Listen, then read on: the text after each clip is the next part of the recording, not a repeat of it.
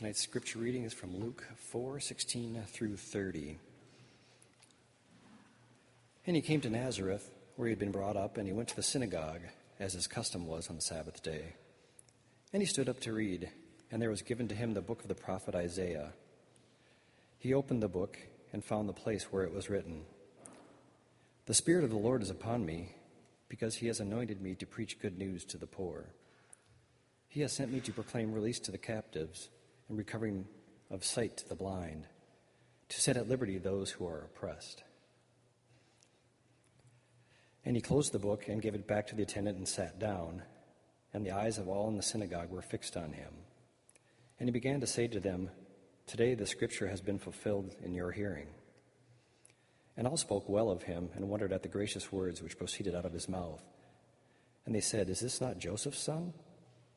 And he said to them, Doubtless you will quote to me this proverb Physician, heal yourself, that we have heard you did at Capernaum.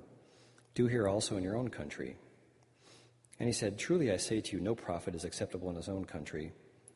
But in truth I tell you, there are many widows in Israel in the days of Elijah, when the heaven was shut up for three years and six months, when there was a great famine over all the land. And Elijah was sent to none of them, but only to Zarephath in the land of Sidon to a woman who was a widow. And there were many lepers in Israel in the time of the prophet Elisha, and none of them was cleansed, but only Naaman the Syrian. When they heard this, all in the synagogue were filled with wrath. And they rose up and put him out of the city and led him to the brow of the hill on which their city was built, that they might throw him down headlong. But passing through the midst of them, he went away. The word of the Lord.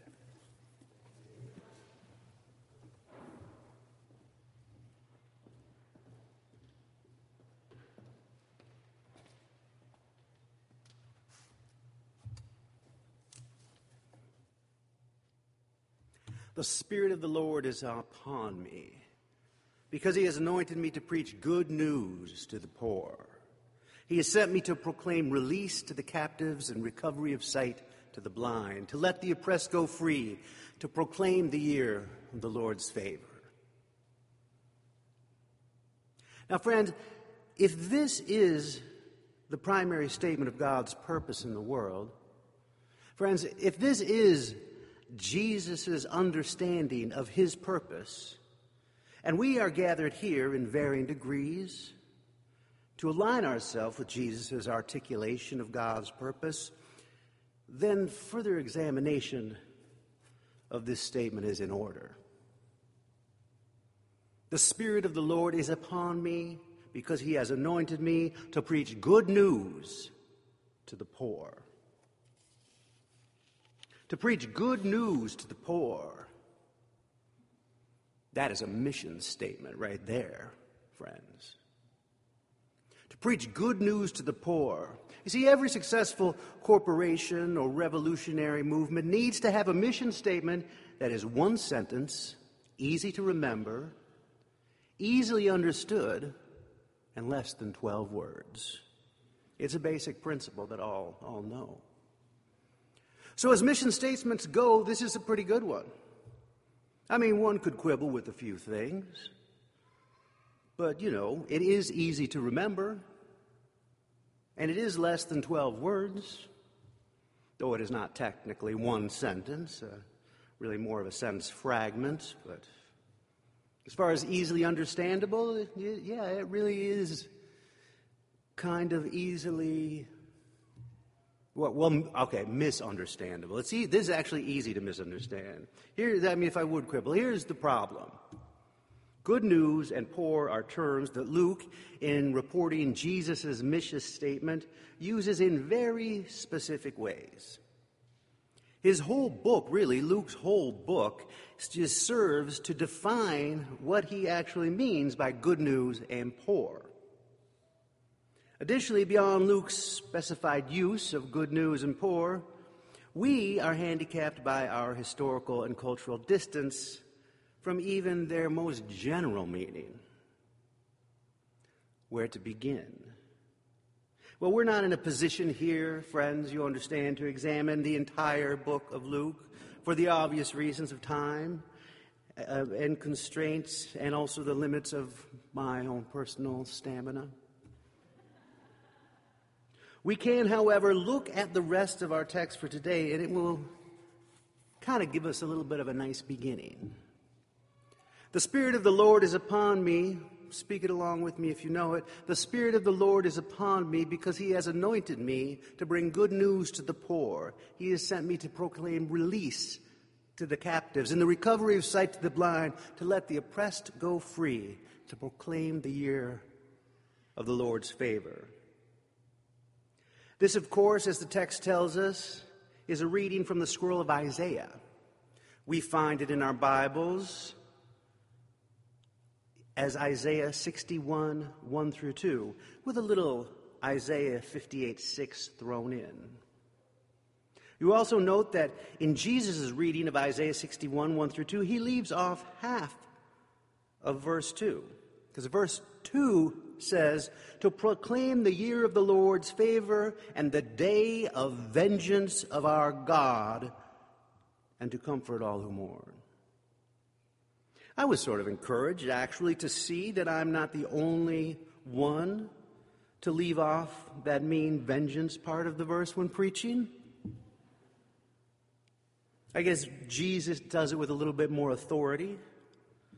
And after all, you know, it's not Jesus quoting a text, but reinterpreting a text. He's gathering themes from the Hebrew scripture and fashioning them. Well, it's his mission statement, so if he wants to do away with the vengeance of God, then I guess that's really his prerogative. After all, it's also God's mission statement, and I guess I don't need to defend Jesus, do I? Anyway, where was I? Oh, yes, the second sentence of Isaiah, of the Isaiah quote, He has sent me to proclaim release to the captives and recovery of sight to the blind, to let the oppressed go free, to proclaim the year of the Lord's favor serves to define the first sentence of this mission statement to proclaim good news to the poor. All those other words are just trying to illuminate that. What is the good news? A more literal, literal translation of the Isaiah quote reads like this The Spirit of the Lord is upon me, for he has anointed me to preach good news to the poor, he has sent me. To proclaim for the captives release and to the blind sight, to send forth the oppressed in release, and to proclaim the Lord's year of release. So, what is the good G- news Jesus is proclaiming to the poor? Well, based on the repetition and emphatic position of the term release, it is clear, friends, that the good news is release. Release is sometimes translated in Luke's gospel as forgiveness, and it is what defines salvation. So when we read Jesus forgiving sins, the literal translation is Jesus is releasing sins. Release is also the word used to describe Jesus' healing whether he heals someone from a diabolic force or physical disability, he is said to release them. And this defines salvation. So, if the popular definition of good news is that Jesus saves and saving means the forgiveness of sins, then that definition, friends, is inadequate. It must put it must put every kind of sickness, physical, emotional, and psychological, in the same category as spiritual sickness. Jesus forgives blindness, schizophrenia, coveting your neighbor. They're all in the same category? How can that be? Is one then to assume that they are all the result of sin? Is someone deaf or bipolar because of their own rebellion against God? Can you get spina bifida or a personality disorder by being a bad person? No, the text does not allow for that. In fact, it makes the opposite point. It is reacting to that position. While release has spiritual and physical overtones, they are always seen in light of their social ramifications. In first century Palestine, physical, spiritual, and psychological sickness was all the same thing. At least it had the same social result, and that result had nothing to do with where you would spend eternity. No, they had much more pressing worries. Physical, spiritual, and psychological sicknesses all served as barriers that excluded one from the community. And that just didn't mean getting invited to parties. It meant a complete, being a complete outsider. One would be required to stay outside the community, depending on the sickness. That meant staying outside the city limits, outside the family, outside the synagogue, outside the walls, separated from all relationships, even from God, because you have no access to the synagogue. Separated from all relationships, separated from the community, one's ability to feed, clothe, and shelter themselves adequately was in serious question. So when Jesus released someone from their sins or released someone from a physical disability, he did not just heal them spiritually or physically, he healed them socially. He removed the barriers that separated them from the wider community, from their families. So release means restoration for Jesus always. Restoration of relationships. The good news is release. Release means restoration. When Jesus releases someone, he releases them from exclusion from the community, and he restores them to the inclusion in the community. He releases them from the status as an outsider and restores them to the status as an insider. This is the good news. There is release and restoration for the poor. Who are the poor? Of course, we know who they are. They are the people who live below the poverty line. There are countless ways to measure people who do not have the economic means to sustain themselves. Poor is the opposite of rich, right? The spectrum of rich and poor. Through one, though one would not always admit it, this is the way we just all measure people's worth. It's hard not to place oneself on that spectrum in relationship to others. I mean, I'm not doing great, but I'm not doing that bad. It's hard not to note the amount and quality of other people's stuff in comparison to one's own. But a first century definition of poor would not have been limited to economic terms. Status was measured on a different scale.